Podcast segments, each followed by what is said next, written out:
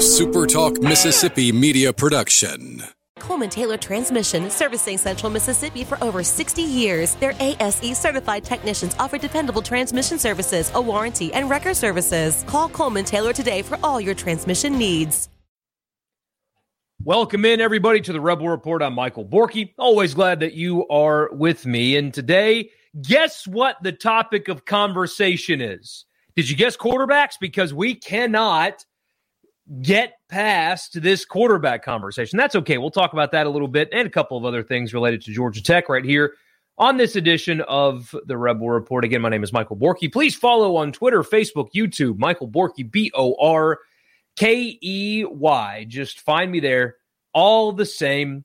Follow, like, subscribe, Twitter, Facebook, and YouTube. Also, subscribe to this podcast if you have not already, wherever you get your podcasts find this one there. Just search Rebel Report. And if you like what you hear, leave a rating and a review. So we'll start here because we have to. The SEC coaches teleconference just went down. And Lane Kiffin was asked about quarterbacks because, of course, he was. And he was non committal about quarterbacks because, of course, he was. Here is what he said so this is the SEC coaches teleconference that happens every Wednesday. He said, quote, we've not made that decision. Both guys continue to battle. They've done some good things and some things they need to do better. They're both still young in their second year of college. So we hope they improve this week. Remember, it's Wednesday. Uh, the game is Saturday. They'll travel, I assume, on Friday. More quotes. Uh, talking about Altmyer's injury. I think he's fine. He understands it's a competition and it's still wide open. So I see both guys playing. So that again is Lane Kiffin on the SEC coaches teleconference about the only thing that most people care about the quarterback position. Again, he said, We've not made that decision. Both guys continue to battle. They've done good and bad things, all that stuff. Uh, forgive my cynicism because I know he has been pretty honest in in these press ops about how he's going to handle the quarterback position and, and what has become of it do you guys buy that they have no idea how they're going to manage the quarterback position this weekend? Do you buy that?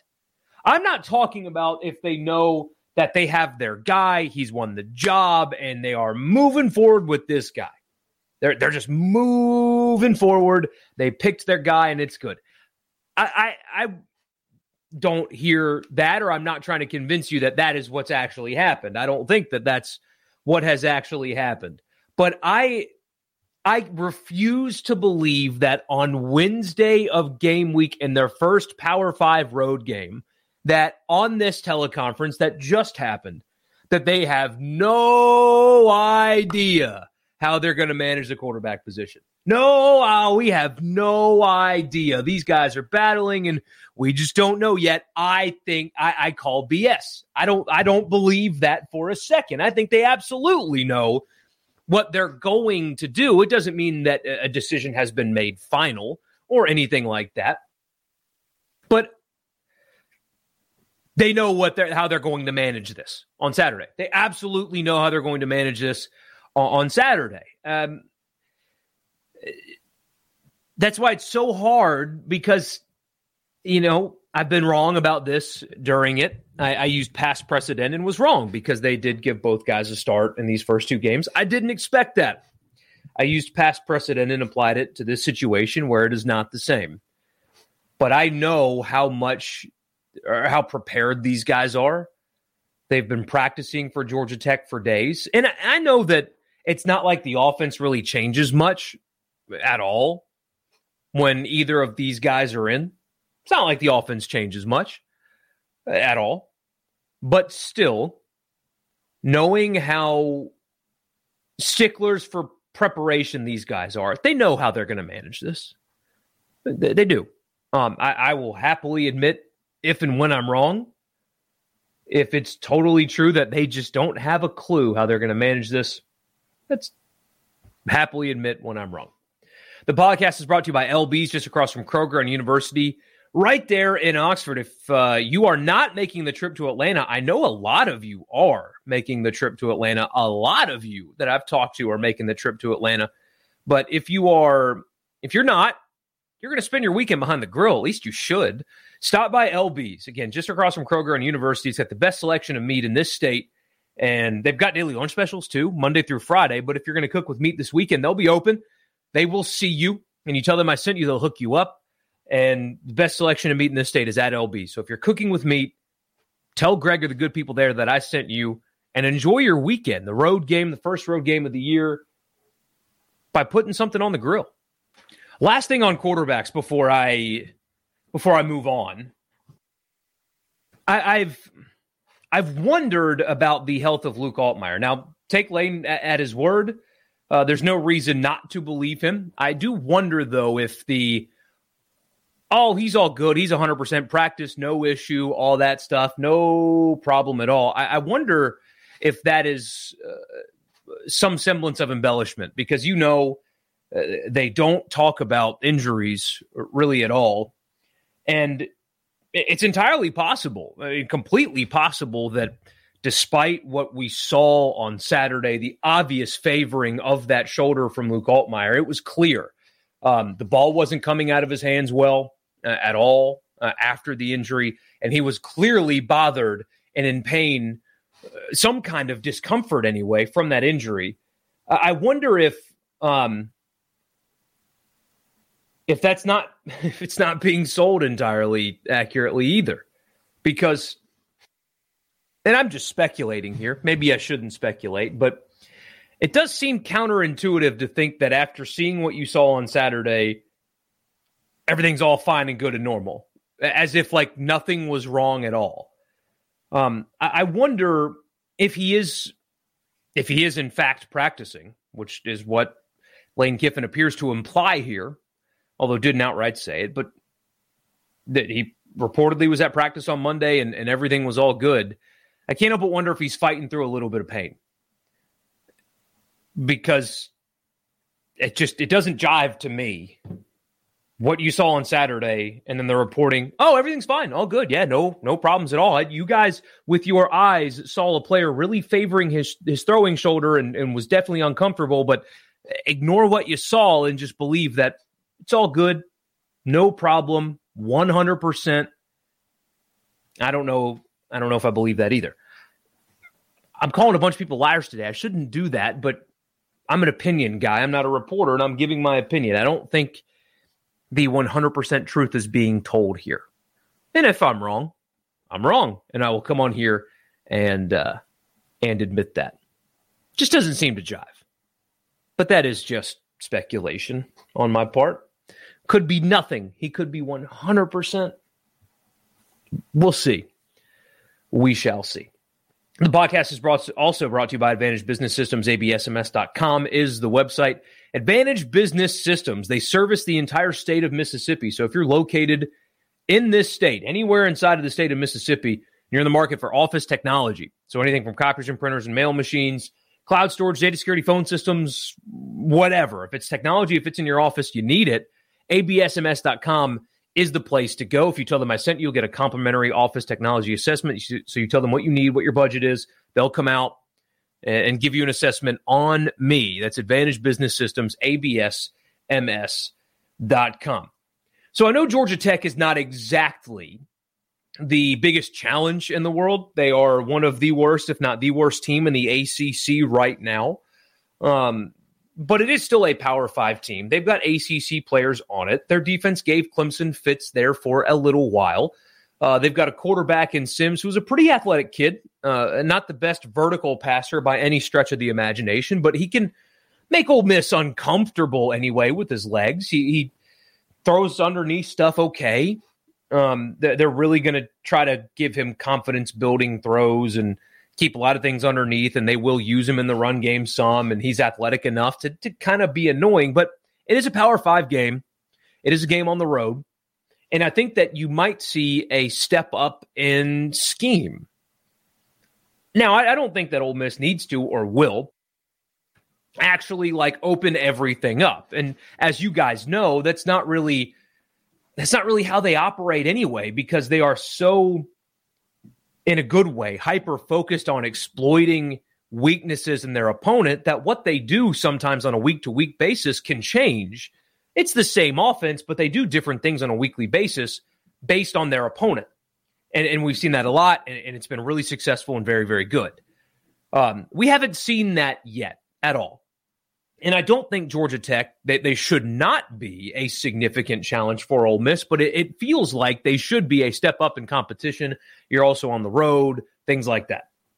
So I'm excited to see for the first time this year, Ole Miss, relatively speaking, scheme up an opponent, especially with what they do in the running game.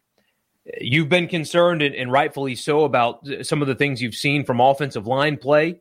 Uh, you, you should be concerned about a lot of the things, honestly, you've seen from offensive line play. But you know, beyond a shadow of a doubt, regardless of the competition, that Ole Miss has a pair, and, and you can add a third in there as well but they uh, definitely have a pair of special running backs. And I am I'm excited honestly to see how th- they can more creatively use Zach Evans and Quinshon Judkins because those two guys um, are special. I think they're truly special. And Judkins, if if he progresses the way you think that a true freshman's going to progress through his career at Ole Miss, that the guy's got superstar written all over him. You've got two possible superstars in your backfield. And I'm really excited to see that schemed up a little bit more, although it won't be full on like you'll see against Kentucky, for example. But uh, man, I, I cannot wait to see how they use them. I'm curious to see if you see them more in the pass game as well, catching balls out of the backfield, stuff like that. If you see any two back sets, possibly. Uh, that that kind of stuff. I'm really, really excited to see, you know, how they try to exploit the weaknesses of Georgia Tech because they haven't quite done that yet this season for for good reason. So I, I had somebody ask me, I think it was Monday, you know, just like is is this the Ole Miss offense we're going to see all year? Is this Charlie Weis's offense? Because it seems kind of boring. And I said, no, this isn't anywhere close.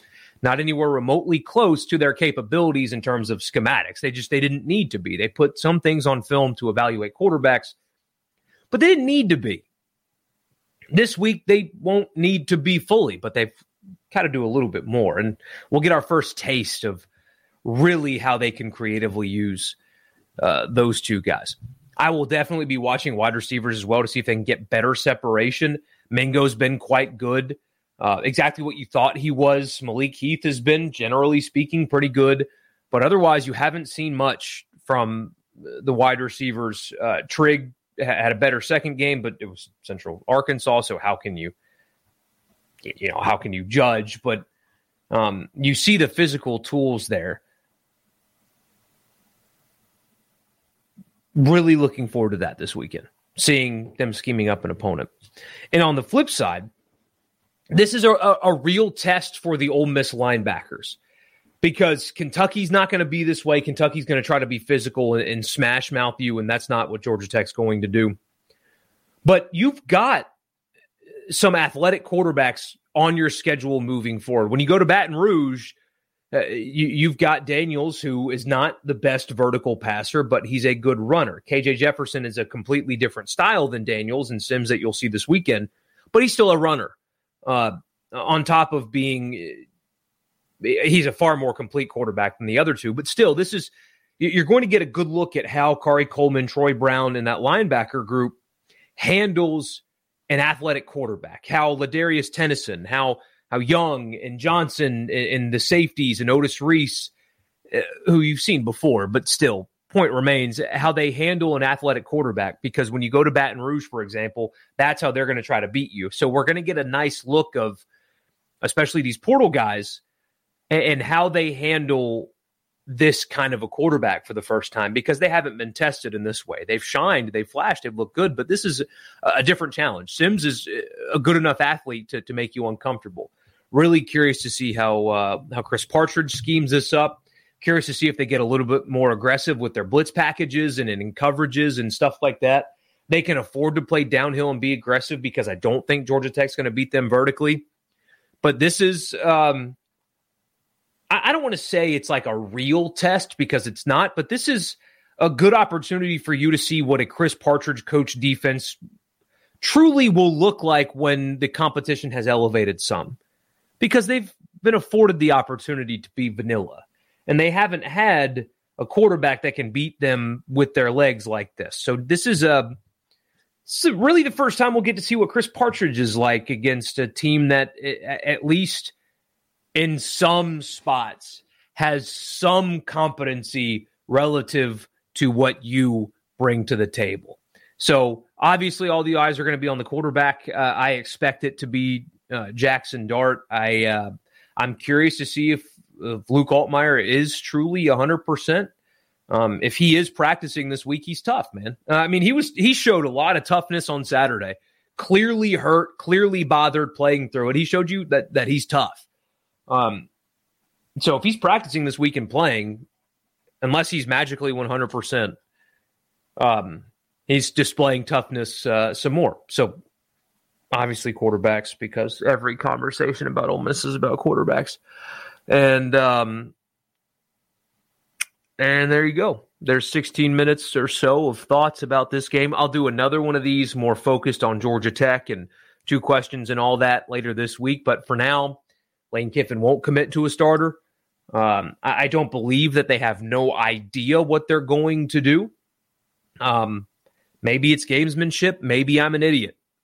Probably, probably that one. So, anyway, thank you guys so much for tuning in. I will see you later on this week. A SuperTalk Mississippi media production.